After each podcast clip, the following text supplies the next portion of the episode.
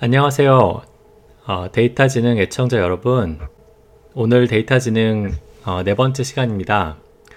그동안 저희 팟캐스트에서 machine learning, 어, 생활 데이터 이런 특정한 주제를 가지고 이제 말씀을 나눠봤는데요.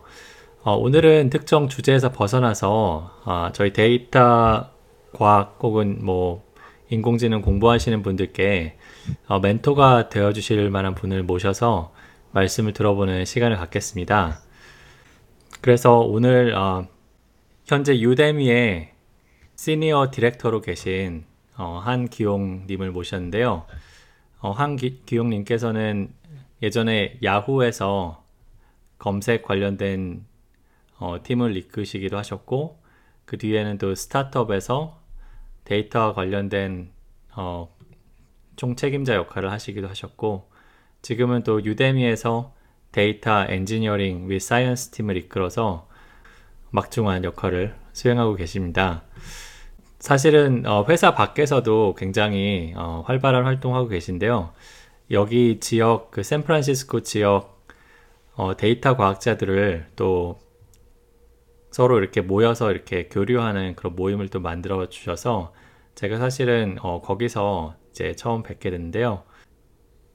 오늘 그, 예, 우선은 시간 이렇게 바쁘실 텐데 내주셔서 너무 감사합니다. 어, 가, 저도 감사합니다. 지금, 어, 제가 간단히 소개를 드렸는데요. 어, 본인께서 그 데이터 과학자, 뭐, 엔지니어라고 할 수도 있고, 이제 그런 쪽에서 간단히 경험을 좀 소개해 주실 수 있을까요? 예, 예. 제가 그 시작은 뭐 이쪽을 어떻게 염두에 두고 제 커리어를 시작하거나 한 거는 아니고요. 제가 이제 처음 시작했을 때는 그냥 컴퓨터 공학을 공학으로 학사하고 석사를 받고 삼성전자에 가서 SI 쪽 일을 5년을 한 다음에 그 다음에 이제 제가 미국으로 왔거든요. 그래서 미국에 와서부터는 웹 검색 개발을 했었고 웹 검색 개발을 하다 이게 이제 데이터가 크잖아요. 그래서 야후에 갔을 때 이제 Hadoop이라는 거를 처음 접했고 그리고 검색 일을 하다 보니 뭐 이제 검색 일 자체가 지금 얘기하는 데이터 과학하고 관계된 요소들이 많, 많아요. 그러니까 뭐 예를 들면 웹페이지의 카테고리를 뭐 classify 한다든지 그러니까 뭐 이게 좀 스팸 웹페이지인지 뭐 블로그 웹페이지인지 뉴스 웹페이지인지 뭐 그런 여러 가지 그 classification 하는 작업들이 있고 가장 중요하게는 이제 랭킹 그러니까 이제 어떤 검색어가 들어왔을 때 거기에 이제 적합한 웹페이지들을 점수를 매겨서 그걸 순서대로 보여줘야 되는데 그 자체가 굉장히 복잡한 문제죠. 어, 그래서 이제 전혀 제가 의도한 건 아닌데 어, 야후에 있을 때 그런 여러 가지 일들 제가 전에는 전혀 경험하지 못한 일들을 하다가 어떻게 하다 보니 이제 뭐 데이터 과학이 뜨고 빅데이터가 뜨고 하면서 어, 야후서부터는 저도 모르게 그냥 이 길로 들어서게 된 것 같아요. 그래서 지금 제가 유데미에서 데이터 과학팀하고 data engineering 팀을 어, 이끌고 있는데 이 길로 이제 아주 뭐 들어가게 된 거는 지난번 회사부터라고 생각이 되고요. 제가 이제 지난번 회사는 Polyvore라고 그 여성 패션 관계된 무슨 그 collage 같은 거를 만들어 그러니까 사용자들로 하여금 자기 어떤 패션 스타일을 어 만들어 보, 만들어서 남들하고 공유해 줄 수 있는 그런 서비스를 만드는 곳인데 Pinterest하고 비슷하다고 보시면 될 거예요. 이제 Pinterest인데 패션 쪽에 좀 focus가 된. 그래서 그 회사서부터 아마 제, 제가 이제 본격적으로 데이터 과학, data engineer 일을 시작을 했죠. 그래서 뭐 그게 2012년 말부터니까 본격적으로 이쪽으로 들어선 거는 이제 5년 정도 된 것 같습니다. 그래서 제가 하는 일은 이제 기본적으로 이 데이터라는 게 시작은 흔히 이야기하는 data warehouse라는 거를 만드는 건데 제가 이제 지난번 두 회사에서 했던 일이 똑같아요. 그러니까 처음 들어갔을 때는 아무도 없었고 처음 들어가서 data warehouse 만들고 그 data warehouse에 데이터를 집어넣는 ETL이라는 그런 data pipeline이라고도 하고요. 그런 거를 만드는 일을 하고 데이터가 일단 쌓이면 그 데이터로부터 insight를 뽑아내고 그 데이터를 가지고 미래를 예측하고 하는 일을 해야 되는데 이제 그런 일을 하는 사람들이 결국 data scientist들이고요.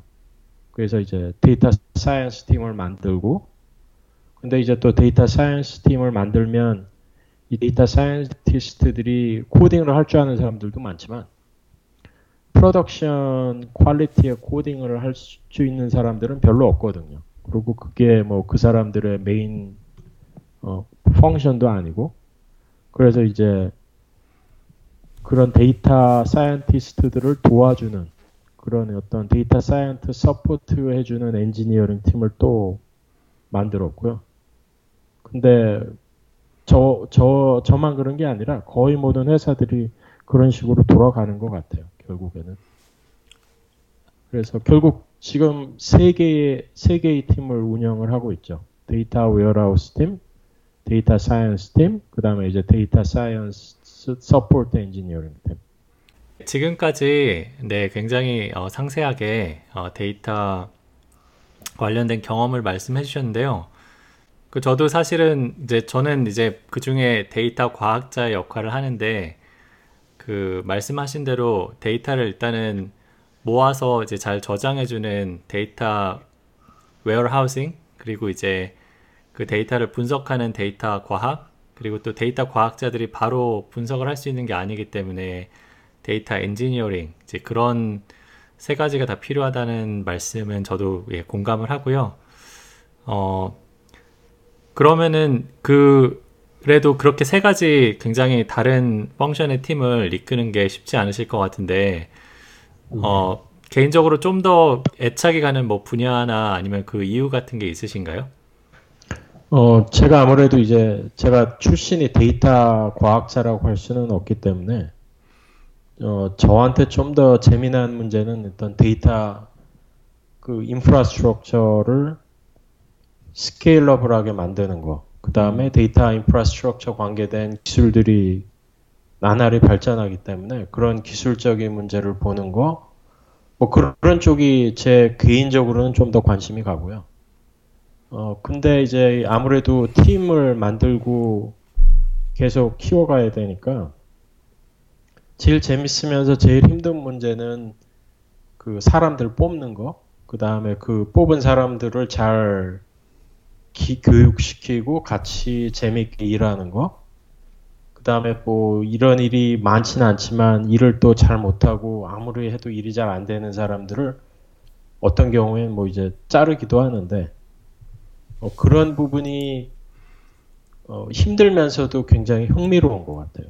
그래서 저는 제가 이럴 줄은 몰랐는데 음, 지금 시점에서는 이 매니지먼트라는 부분도 굉장히 재미가 있고, 근데 히, 힘든 거는 분명하죠. 사람 사이 문제이기 때문에. 어, 그래서 개인적으로는 어, technical한 부분에서는 데이터 infrastructure의 뭐 scalability 관계된 문제들, 그 다음에 이제 그게 아니라 매니지먼트 쪽도 굉장히 좀 관심이 있고요. 그래서 그런 쪽 책도 많이 읽고 사람들하고 이야기도 많이 하고 그러고 있습니다. 아, 네. 뭐 둘 다 이따가 조금 더 자세히 들어가 볼 생각인데요.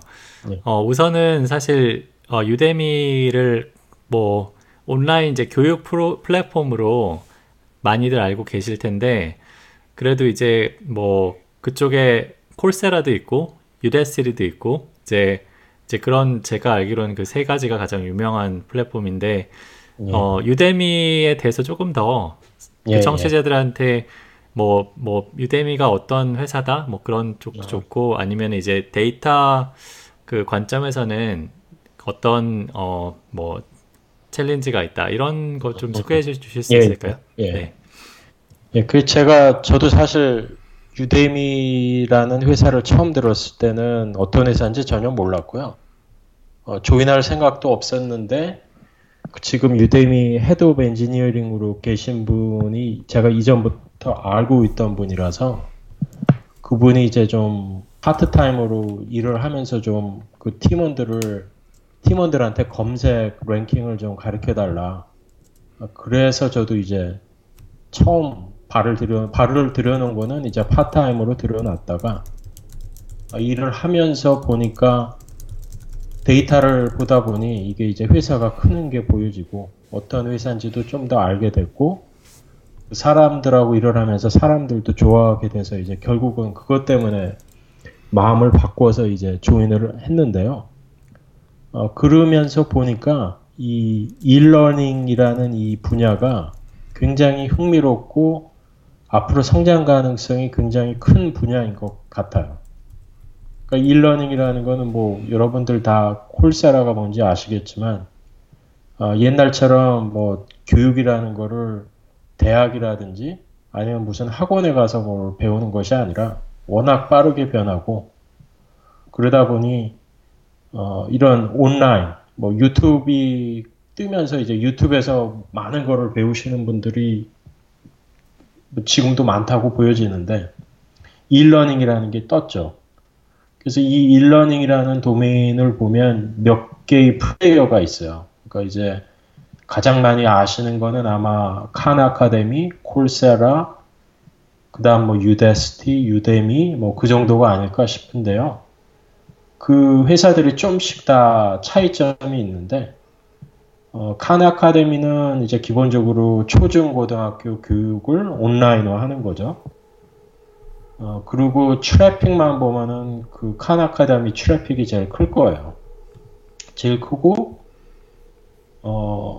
이 트래픽은 보면 되게 재밌는 게 방학 때는 트래픽이 팍 줄고 그 학기 중에는 트래픽이 팍 올라가요. 그래서 칸 아카데미는 그렇고요. 그 다음에 코세라는 이 지금 이 데이터 과학 쪽에서 유명한 그 앤드류 응 교수가 창업한 회사인데 대학 교육을 온라인화하는 게 이제 기본적인 목표이죠. 목표죠.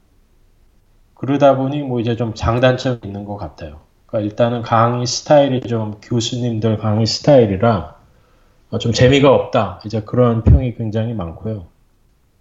그 다음에 대학 강의처럼 이렇게 스케줄이 있어서 스케줄을 따라가는 형태로도 있죠. 어, 그래서 이 콜세라 같은 경우는 뭐 아마 칸 아카데미 다음으로 많이 알려져 있는 것 같고요. 이 두 개 회사 다 이 지금 실리콘밸리 여기 마운틴 뷰에 있거든요. 굉장히 두 회사가 굉장히 가까이 있어요. 음. 그 다음에 이제 세 번째 회사 유다시티 같은 경우는 포커스가 뭐냐면 이 IT 프로페셔널들, 그러니까 이 소프트웨어 하드웨어 developer들한테 이 나날이 발전하는 기술들을 빠르게 배울 수 있는 그런 이제 코스들을 제공하는 게 목표고요. 그, 그리고 이 회사가, 이 회사가 조금 특이한 점은 나노 디그리라는 거를 이제 도입을 해가지고 이, 이 회사 콜스가 다른 회사 콜스들보다는 좀 비싸거든요. 그러니까 뭐 몇천 불씩 하고 하는데 이, 이 콜스를 끝까지 끝내면 우리가 나노 디그리를 주고 이 나노 디그리가 있으면 이 실리콘밸리의 유명한 회사들에서 인터뷰를 할 수 있다. 이제 그런 식으로 마케팅을 하고 있고요. 그래서 보면은 이제 여기 코스가 quality가 좋죠. 그래서 뭐 self-driving car 코스 같은 경우는 제 주변에도 듣고 굉장히 만족해하는 사람들이 많았어요. 음.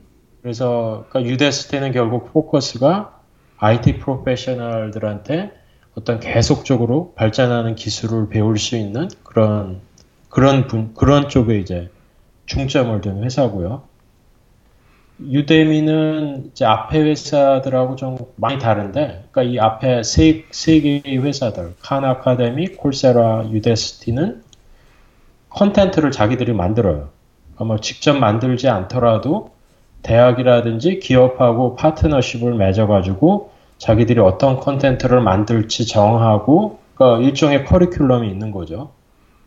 음. 그러다 보니까 quality는 좋은데 다양하지는 않아요.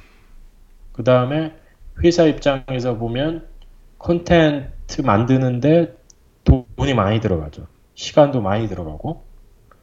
그래서 유데미는 marketplace거든요. 그러니까 이제 그게 무슨 얘기냐면 middleman 역할을 할 뿐이지 어, 컨텐츠를 직접 만들지 않아요. 그래서 네. 결국은 이 컨텐츠 생성을 이 커뮤니티에 있는 우리 유저들한테 맡기는 거죠. 음. 네, 사실은 저도 음. 유대미를 그 좀 찾아보고 저도 그러니까 최근에도 코스를 하나 샀는데 그 굉장히 다양한 네. 코스가 있어요. 그니까 예를 들어서 제가 인상 깊게 본 거는 그 안드레 아가스가 그 테니스 선수잖아요, 유명한 그, 그 선수가 직접 가르치는 테니스 예. 예. 코스도 있었던 것 같고, 예. 예.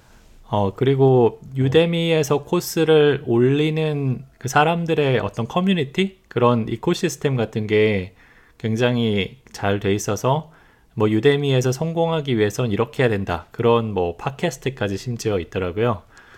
어, 예, 예, 예. 맞아요. 예. 그래서 이게 결국 이 marketplace라는 게 어, 치킨의 내, 그러니까 닭이 먼저냐 달걀이 먼저냐 문제가 있거든요. 그러니까 이제 콘텐츠를 만들어야 되는데 콘텐츠를 만들려고 보면 뭐 소비자가 없다 보니 아무도 안 만들려고 하고 소비자를 끌고 오려고 보면 뭐 생산자가 없으니 뭐를 먼저 해야 되느냐 이제 그런 문제가 있는데 어, 제 경험은 생산자를 먼저 가져야 한다는 게 결론이고요. 그러니까 무슨 얘기냐면 이런 에드텍에서는 그 콜스를 만드는 사람을 먼저 찾아서 그 사람들을 어떤 형태로건 설득을 해서 콜스를 만들게 하고 그 다음서부터 이제 이 콜스를 소비할 학생들을 찾아야 된다는 거죠. 그래서 음. 저희는 지금 이제 이 커뮤니티가 꽤 커서 음, 학생 커뮤니티는 한 2천만 명 넘게 있고요. 아, 그다음에 그다음에 이게 이제 어 이제 그 강사 instructor 커뮤니티는 어, 지금 active하게 활동하는 사람들은 한 2, 만 명, 예, 2만 명 정도 될 거예요. 음, 그리고 그런 사람들이 만든 코스는 5만 5천 개가 있고요. 네, 2천만 명이라는 수치는 실제로 유료 등록을 한, 그러니까 코스에 실제로 등록한 학생들이 그렇게 많다는 말씀이신가요? 아니면, 그렇죠. 그렇죠. 아, 그- 그런데 이제 많은 수는 이제 free course만 등록을 하는 하죠. 음, 그러다가 이제 나중에 paid course, 그러니까 돈을 내고 유료 강좌를 하는 사람들이 이제 생겨나고요. 그래서 그 2천만 명이 다 아주 active하게 활동하는 사람들은 아니에요.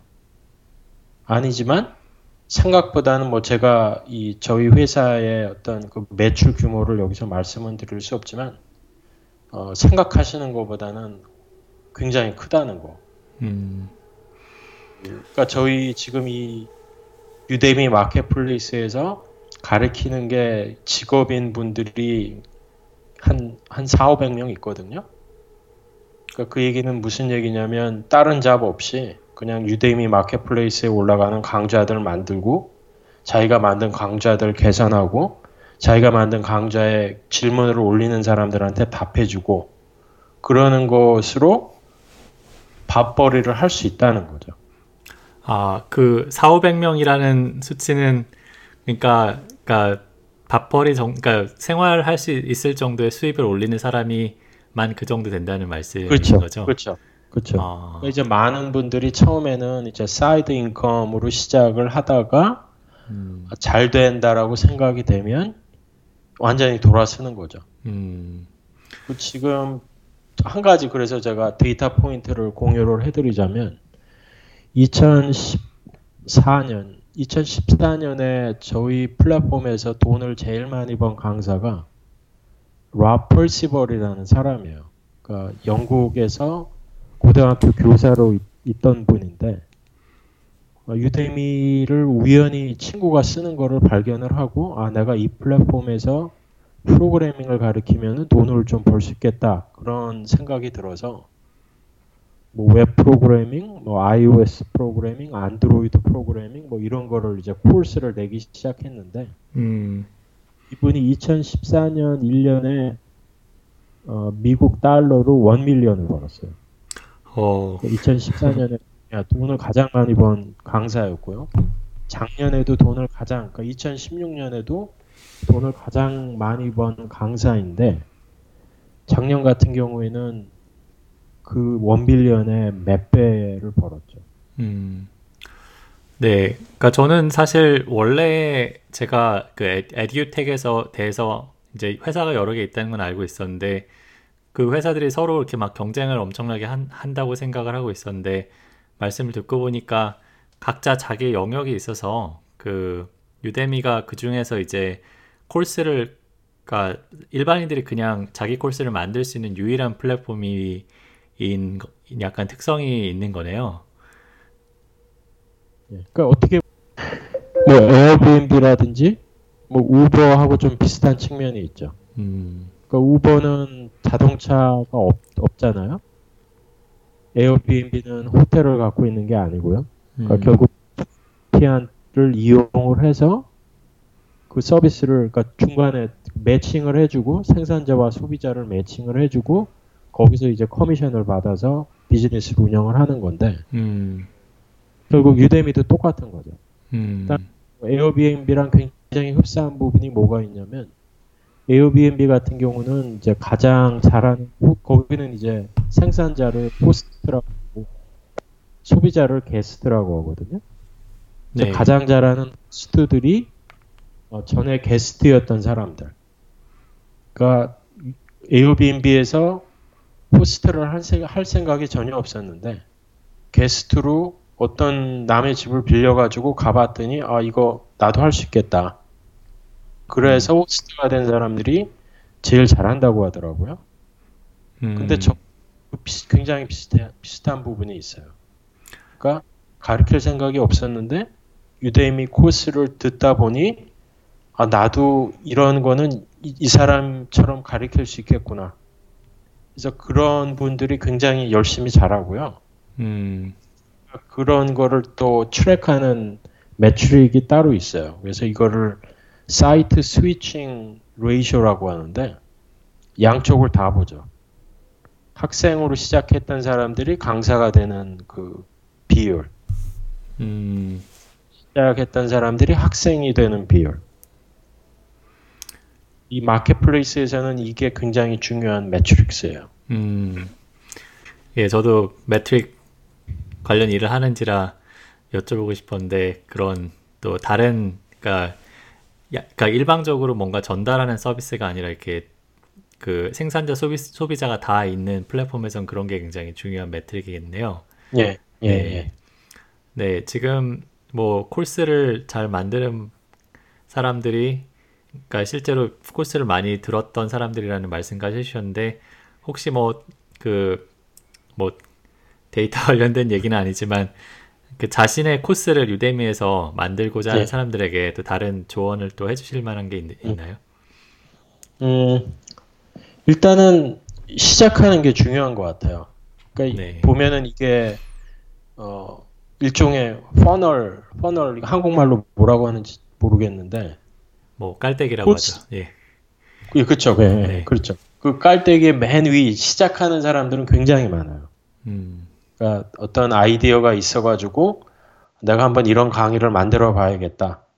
그래서 시작하는 사람이 100명이면 끝까지 가서 코र्스를 만드는 사람들은 한 5명 정도? 그러니까 5% 정도만 끝까지 가는 거죠. 그 이유가 일단은 이게 손이 많이 가고 1시간 정도 예를 들어 비디오 강의 머티리얼을 만들려면 익숙해질 때까지는 보통 저희들 이야기가 한 10시간 정도, 그러니까 10배 정도 시간이 든다고 보거든요. 근데 한번 익숙해지고 나면 이제 시간이 줄어들지만 뭐 video editing 하는 것도 배워야 되고 그리고 저희가 또 아는 게 뭐냐면은 audio quality가 굉장히 중요해요. audio quality가 떨어지면 그 리뷰가 나빠지는 거 분명하고요. 그 다음에 이제 비디오도 뭐 슬라이드를 보여주거나 하면 문제가 없지만 사람 headshot을 보여준다든지 그런 경우에는 그 어느 정도 밝아야 돼요. 그래서 저희들이 그런 데이터를 돌려봤기 때문에 아는 거는 audio quality 굉장히 중요하다는 거. 그 다음에 비디오 같은 경우는 밝기가 중요하다는 거. 그 다음에 audio quality가 또 중요한 이유는 뭐냐면 이게 저희가 비디오 강조하지만 사람들이 소비하는 패턴을 보면은 지금 저희가 녹음하고 있는 팟캐스트처럼 오디오로만 듣는 분들이 또 많아요. 그러니까 뭐 예를 들어 자기가 운전을 하면서 출근을 한다. 그럼 비디오를 볼 수가 없잖아요. 그러니까 이제 강좌를 틀어놓고 소리만 듣는 거죠. 그 다음에 또 언제 소비를 많이 하냐면은 밤에 자기 전에 이 강좌를 많이들 들으시는데 밤에 누워가지고 뭔가를 듣기는 듣기는 쉽지만 보기는 쉽지 않기 때문에 그때도 그냥 이렇게 소리만 듣는 분들이 많아서 오디오 비디오 퀄리티 굉장히 중요하다는 거. 그 다음에 그러다 보니 이게 이제 처음에 이, 이거 제대로 맞추는 게 쉽지 않거든요. 그래서 한번 한번 녹화했다가 또 하고 또 하고 그러다 보면 이제 시간이 많이 가죠.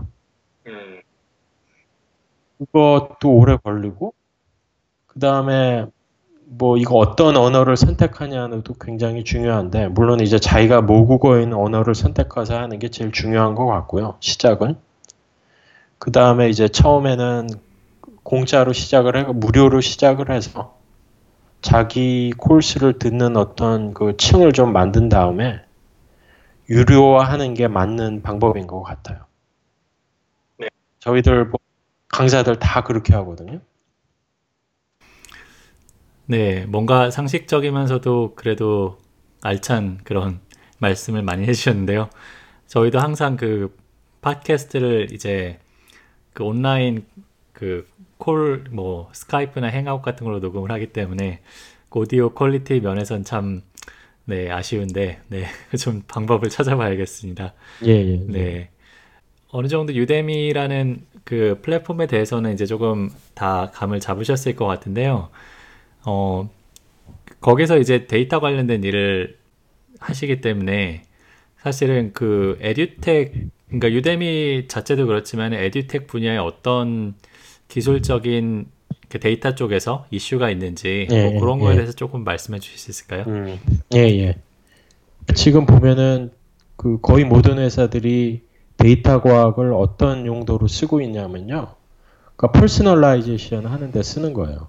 그러니까 이 사람이 어떤 강좌를 듣고 싶어 하는지 그거를 과거 데이터에서 보고 이제 예측을 해서 거기에 맞는 어, 강좌를 어, 추천을 해주고 그 다음에 검색에서도 거기에 맞는 거를 좀 더 보여주고 이메일을 보낼 때도 그 사람들이 관심 있을 것 같은 것들을 찾아서 보내주고 이제 그런 어떤 어떻게 보면은 이커머스 같은 용도로 쓰는 건데 그러니까 소비만 중요한 것이 아니라 그러니까 이커머스처럼 물건을 팔고 그 사람들이 어, 물건을 팔고 끝나는 것이 아니라 그 다음이 사실은 어떻게 보면 에듀케이션이라는 분야에서는 더 중요하거든요.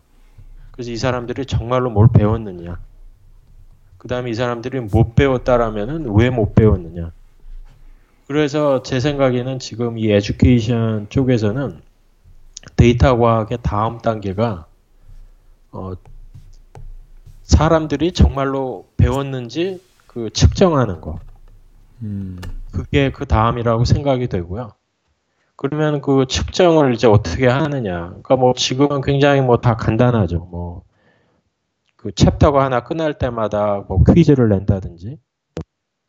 그 다음에 뭐 프로그래밍 관계된 거 보면은 프로그래밍 뭐 코딩 퀴즈가 있어가지고 그 답이 이제 굉장히 분명한 답을 딱 뭐 맞춰보는 뭐 그런 유닛 테스트 같은 그런 형태 그런 것들밖에 없는데 그런 것보다 좀더 어, 어, 좋은 방식의 어떤 사, 그 학생들의 정말로 뭐를 배우는지 그 배움을 측정하는 그런 방법이 나와야 될 것 같고요.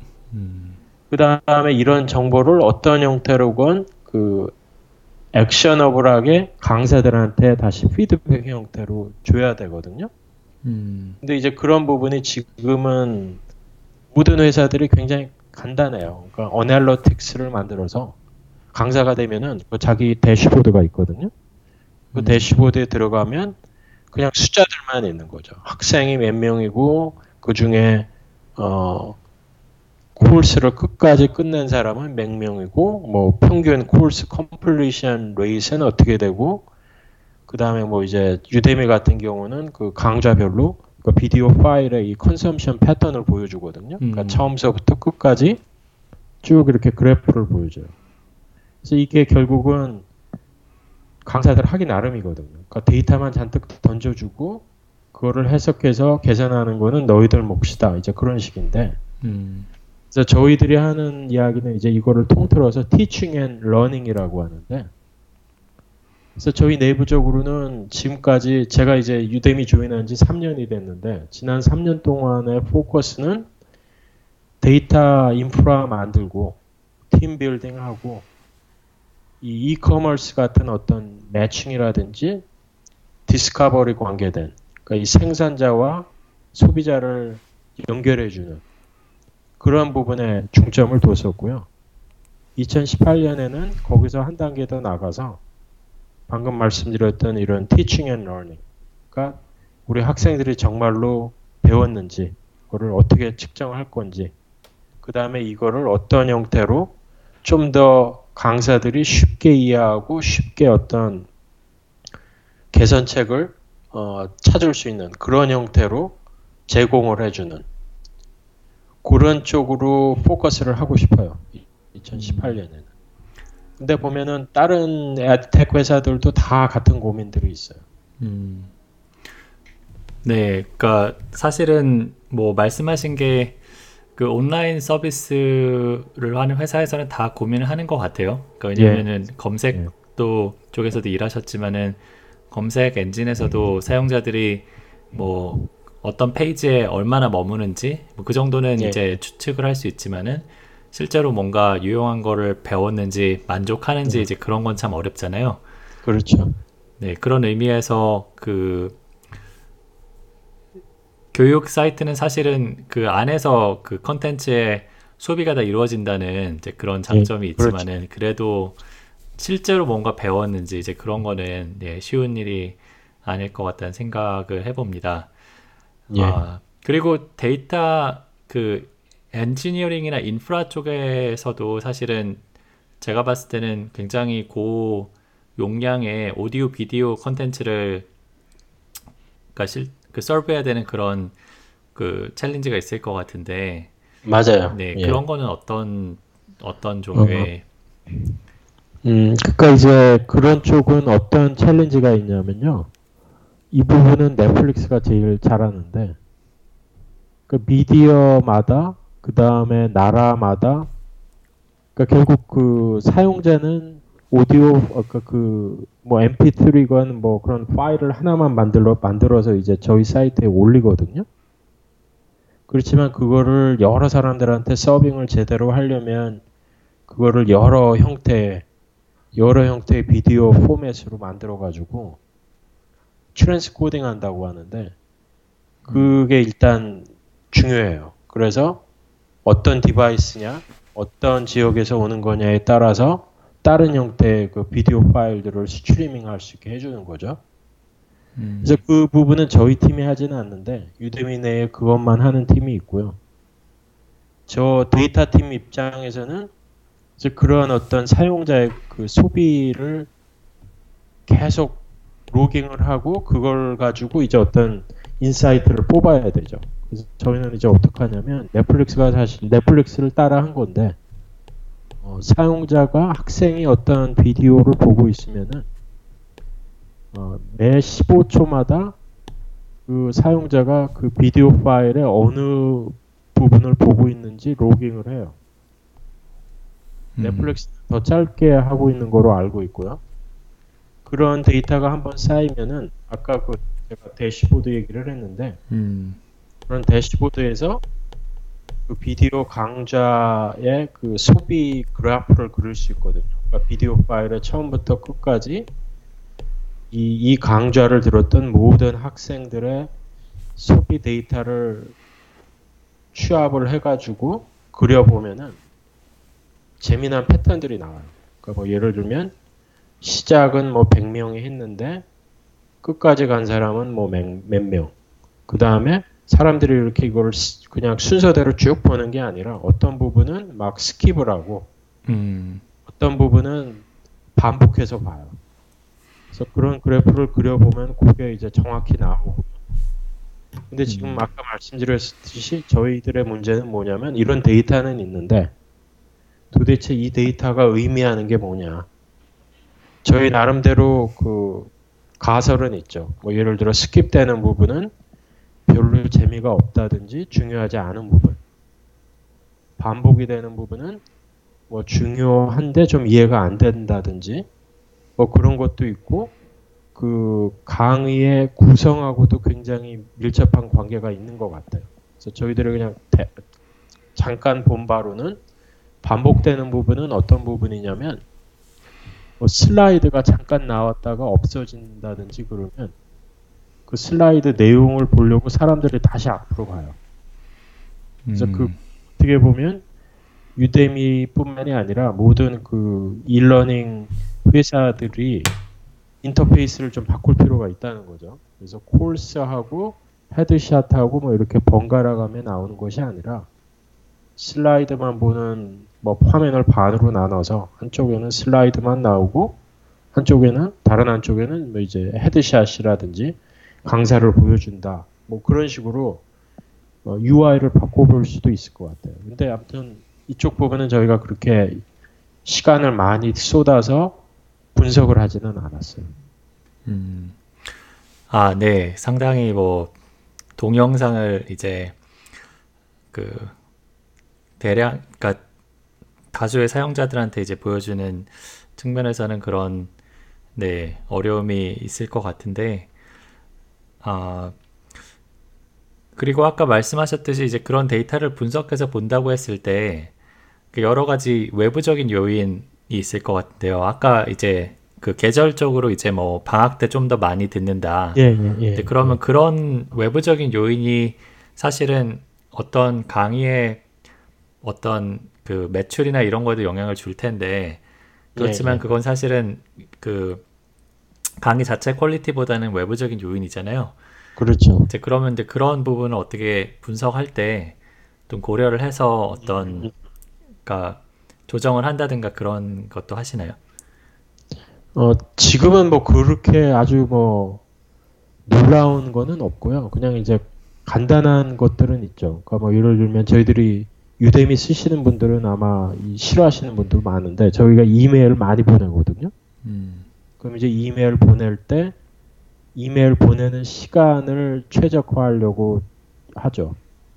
음. 그러니까 뭐 예를 들면 이메일을 이제 밤에 보내서 그러니까 그 사람의 시간대에 맞춰서 밤에 보내가지고 아침에 일어나면은 첫 번째로 볼 수 있게 음. 그거랑 이메일을 이제 낮에 보내는 거랑 A/B 테스트를 해보면 밤에 보내서 이메일이 아침에 앞쪽에 있게 하는 것이 오픈하는 그 이메일을 열어보는 그 비율이 훨씬 더 높거든요. 음. 그런 식으로 뭐 이거는 꼭 어떤 시즈널러티는 아니지만 이메일 같은 것도 언제 보내느냐 그게 이제 굉장히 그 이메일을 열어보는 그 비율에는 영향을 끼친다는 거는 저희가 알고 있고요. 음. 그 다음에 이제 뭐 매출 같은 경우는 분명히 시즈널러티가 있어요. 그러니까 이제 사람들이 어 저희들 같은 경우는 많은 이커머스 사이트들은 11월, 12월이 좋고 1월, 2월이 안 좋거든요. 근데 이제 저희 같은 경우는 1월이 제일 좋아요. 왜, 왜 네. 그럴까요? 뭐 결심을 하잖아요, 뭔가 그렇죠. 해야겠다고. New Year Resolution, 그 새해 음. 목표가 있다 보니까 1월 매출이 제일 높아요. 음. 근데 제 생각에는 1월에 등록한 사람들의 그 성공률이 가장 떨어질 것 같은데요. 그렇죠. 저희가 그, 그런 게 이제 문제인 거예요. 음. 저희 강좌를 뭐 100개를 샀다. 그러면은 그 중에서 정말 몇 개를 들었고 그 들은 것들에서 뭐를 배웠느냐. 어, 그런 거를 이제 좀 더 구체적으로 수치화를 해야 되는데 음, 보면은 뭐 콜세라라든지 유데스티 같은 경우는 이게 어느 정도 좀 니쉬 마켓이다 보니까 오는 사람들이 비슷한 사람들이 오거든요. 음, 그러니까 metrics 같은 것도 하나로 충분할 수가 있어요. 그러니까 뭐 예를 들면 Coursera는 대학 교육을 온라인화 하다 보니까 그쪽에 있는 사람들하고 얘기를 해보면 가장 크게 보는 metrics가 그러니까 매출 다음으로 를 끝까지 완료한 사람이 percentage가 어떻게 되는 그걸 본다고 하더라고요. 근데 저 입장에서는 그게 그렇게, 그렇게 중요하진 않아요. 왜냐하면 많은 경우 사람들이 어떤 주제에 대해서 그 주제를 끝까지 정확히 아주 자세하게 알고 싶어서 오는 경우도 있지만 그것보다는 내가 지금 해결해야 되는 문제가 있는데 그 문제를 풀어줄 수 있는 코스가 있, 다 그런 경우에 그 코스를 사서 그곳에 해당되는 문제만 딱 해결하면은 그 코스를 더 안 봐요. 음, 그 목적이 굉장히 다양하다는 거죠. 음, 마켓플레이스다 보니 뭐 굉장히 다양한 형태의 코스들이 있고 그거를 듣는 사람들도 굉장히 다양한 목적들이 있다는 거예요. 음, 저희가 처음에는 콜스를 끝까지 끝내는 그거를 큰 매트릭스로 봤는데 어, 작년에 그걸 없앴어요. 왜냐하면 그게 안 맞는 사용자들이 너무 많아서 음, 패턴을 보면 딱그 옥체를 보고 자기가 필요한 그 챕터만 딱 골라서 그것만 보고 끝내는 분들이 많아요. 음. 네, 그 참 재밌는 게 저도 제가 Udemy에서 코스를 그러니까 지금까지 그 두 개를 샀거든요. 근데 하나는 그 제가 일하는 분야의 그러니까 데이터 과학 쪽에 이제 코스를 하나 샀고 또 다른 하나는 또 엉뚱하게 그 제가 그 주식 관련 데이터를 조금 분석을 해보고 싶은데 그 주식에 대해서 제가 워낙 모르니까 그 stock market 그 투자하는 거 이제 그거에 대한 코스를 샀는데 사실 그 두 가지가 어찌 보면은 이제 추천 시스템에 만약에 들어간다고 하면은 전혀 관계가 없잖아요. 그래서 참 이거를 가지고 뭔가 그러니까 그 사용자들이 자기 분야나 아니면 좀 오랜 관심사를 가지고 항상 그 코스를 선택하는 게 아니기 때문에 이제 그런 개인화 그렇죠. 같은 걸 하실 때 어려움이 있지 않을까. 네, 그런 생각도 조금 들었습니다. 예, 예, 맞아요. 근데 또 그게 어떤 측면에서는 또 데이터를 하시는 분들이 많은 경우 또 주식에 관심이 있으시거든요. 아, 그래서 그게 꼭 나쁜 건 아닌 것 같아요. 음, 저 입장에서는 그런 데이터가 쌓이면 굉장히 신기한 추천들을 해줄 수 있는 거죠. 음. 네, 그러니까 저도 사실은 그 뭐 저희도 이제 저희 회사도 이제 메신저나 이제 그런 거에서 시작을 했지만, 그러니까 저희 스냅 스냅도 그러니까 최근에 이제 검색이나 추천 예. 이제 이런 서비스가 들어가고 있기 때문에 저도 추천 시스템에 대해서 최근에 많이 또 그 공부를 하고 있는데요. 추천 시스템은 사실은 보니까 검색은 사실 그냥 그 사용자의 지리어가 명확하기 때문에 그거에 대해서 그냥 딱 결과를 주면 되는데 추천은 뭔가 그 사용자의 뭔가 기분을 마, 맞춰줘야 되는데 그 취향을 근데 그때 그때 다르고 뭔가 명확하게 뭐 예, 예. 검색어가 있는 게 아니라서 새로운 걸 던져줘야 되는 경우도 굉장히 많더라고요. 그래서 그런 그렇죠. 경우에는 참 새로운 걸 던졌는데 예. 그걸 사용자가 싫어할 수도 있고 좋아할 수도 있고 이런 거라서 네, 그게 참 그런 부분이 어렵구나. 네, 그런 거를 조금 배우고 있습니다. 예, 예, 네, 뭐, 예, 그동안, 예, 네, 맞습니다. 네. 지금, 예, 지금까지 뭐, 유데미의 그 어떤 회사에 대해서, 그리고 또, 어, 기술적인 면에 대해서 말씀을 많이 나눴는데요. 어, 아무래도 이 방송을 들으시는 많은 분들께서 데이터 그 관련돼서 공부를 하고 계시거나 아니면은 일을 하고 계시거나 뭐 이제 그런 분들인데 이제 그런 분들한테 좀 도움이 될 수 있는 이야기를 조금 여쭤보려고 해요. 그래서 어, 예, 지금까지 사실은 그 회사 이제 여러 회사를 그큰 회사 이제 작은 회사 또 다양한 또 분야의 회사를 주로 미국에서 경험을 하시긴 하셨지만은 하셨는데 어 그렇게 여러 가지 이제 이제 결정을 내리시고 하시는 거에 대해서 뭔가 그 생각하시는 게 좀 있으신가요? 이런 아 이건 너무 그때 뭐 회사를 옮기기를 잘했다. 뭐 예를 들어 이런 식의 어떤 예. 생각 같은 게 좀 있으신가요? 어, 그러니까 제 커리어를 돌이켜 보면 뭐 잘한 결정도 있고 후회하는 결정들도 있고 어, 그런데요. 어, 일단 뭐 가장 후회하는 거는 이제 제가 야후에 7년 있었거든요. 7년 2개월, 정확히는 7년 2개월 있었는데, 어, 처음 4년은 굉장히 재밌었어요.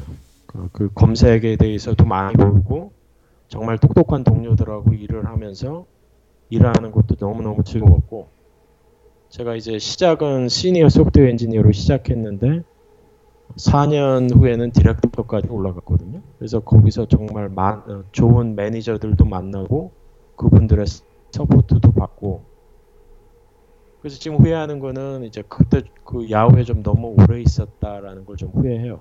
음. 그러니까 이제 그 시점에 제가 어떻게 보면 그 개인적으로 나는 누군지 내가 좋아하는 건 뭔지 내 꿈은 뭔지 좀 그런 고민을 좀 많이 했던 시기인데 어, 그때로 돌아갈 수 있다라고 하면 아마 야후를 적어도 1년은 더 일찍 그만뒀을 것 같아요.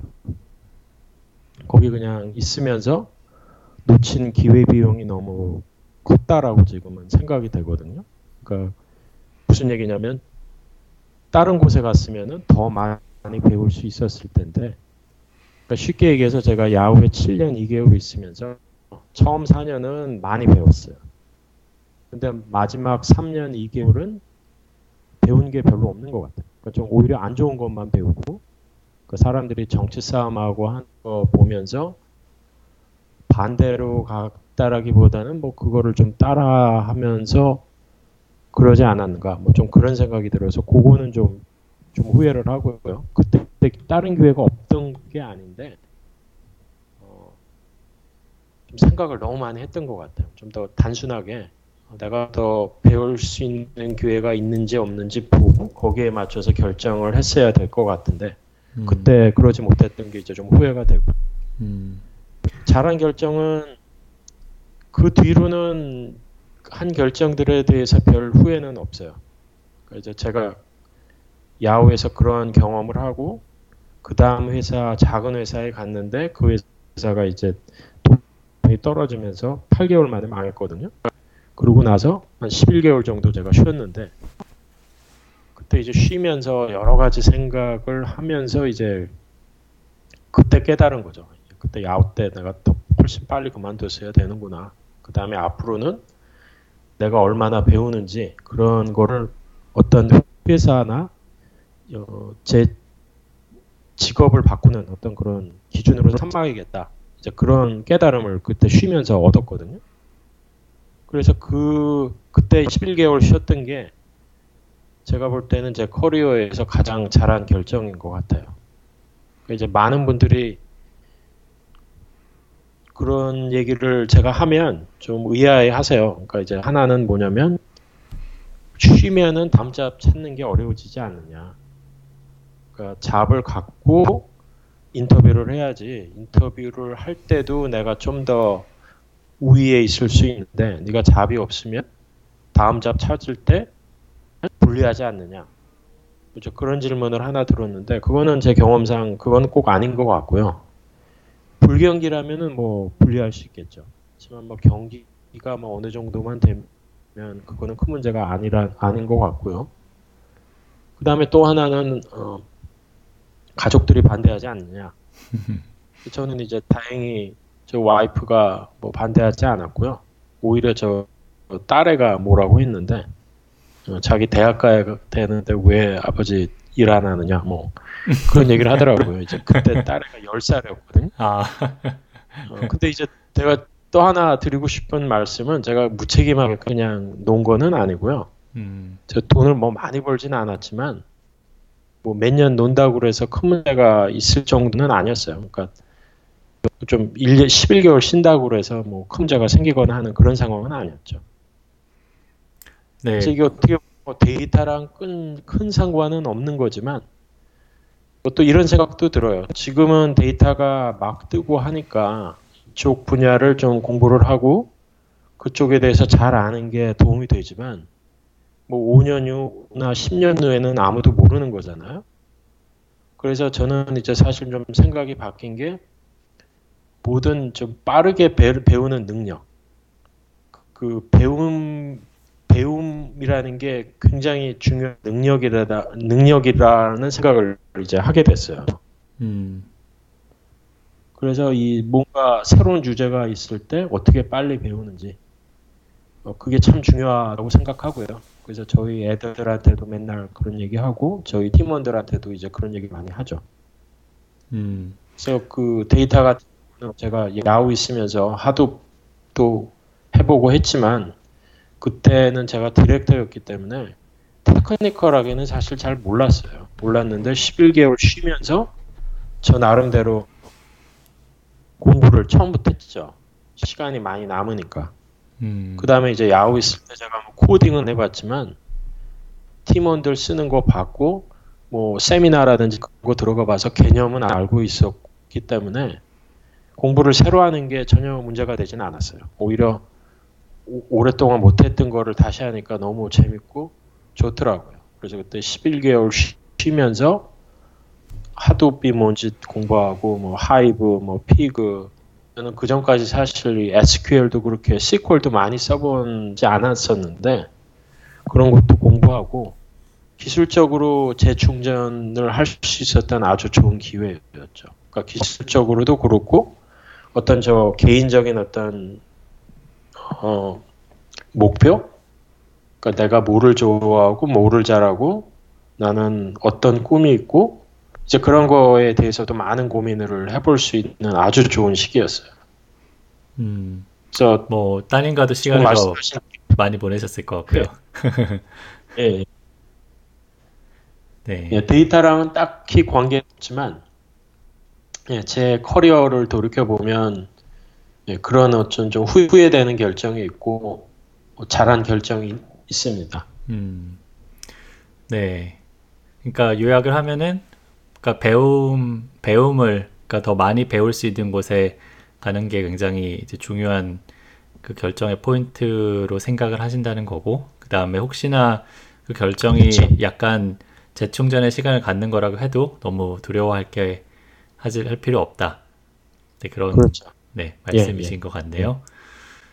아, 예. 네, 그리고 그 지금 사실은 매니저로서 그러니까 그 실리콘밸리에서 매니저로서 이제 tech 회사의 매니저로서 이제 여러 오랫동안 시간을 보내시면서 사실은 어 여러 가지 이제 경험을 하셨을 것 같은데 그 회사에서 예. 이제 기술적으로 좀 더 이렇게 그 계속 커리어를 쌓고 싶은 이제 분들도 계실 거고 이제 매니저를 해보고 싶다 이제 그렇죠. 그런 분도 계실 텐데 그 두 가지의 경험을 다- 다 해보신 입장에서 조금 그 어떤 조언을 해주신달까? 이제 아마 데이터나 예. 이제 tech 쪽 그 말씀이 되겠지만은 그런 게 있을까요? 예. 데이터 지능 팟캐스트 일부를 잘 들으셨나요? 이어지는 내용은 다음 주에 계속 들으실 수 있습니다. 회선 상황으로 음질이 고르지 못했던 점 양해 부탁드립니다. 방송에 대한 피드백은 아이튠즈나 팟빵에 꼭 남겨주세요.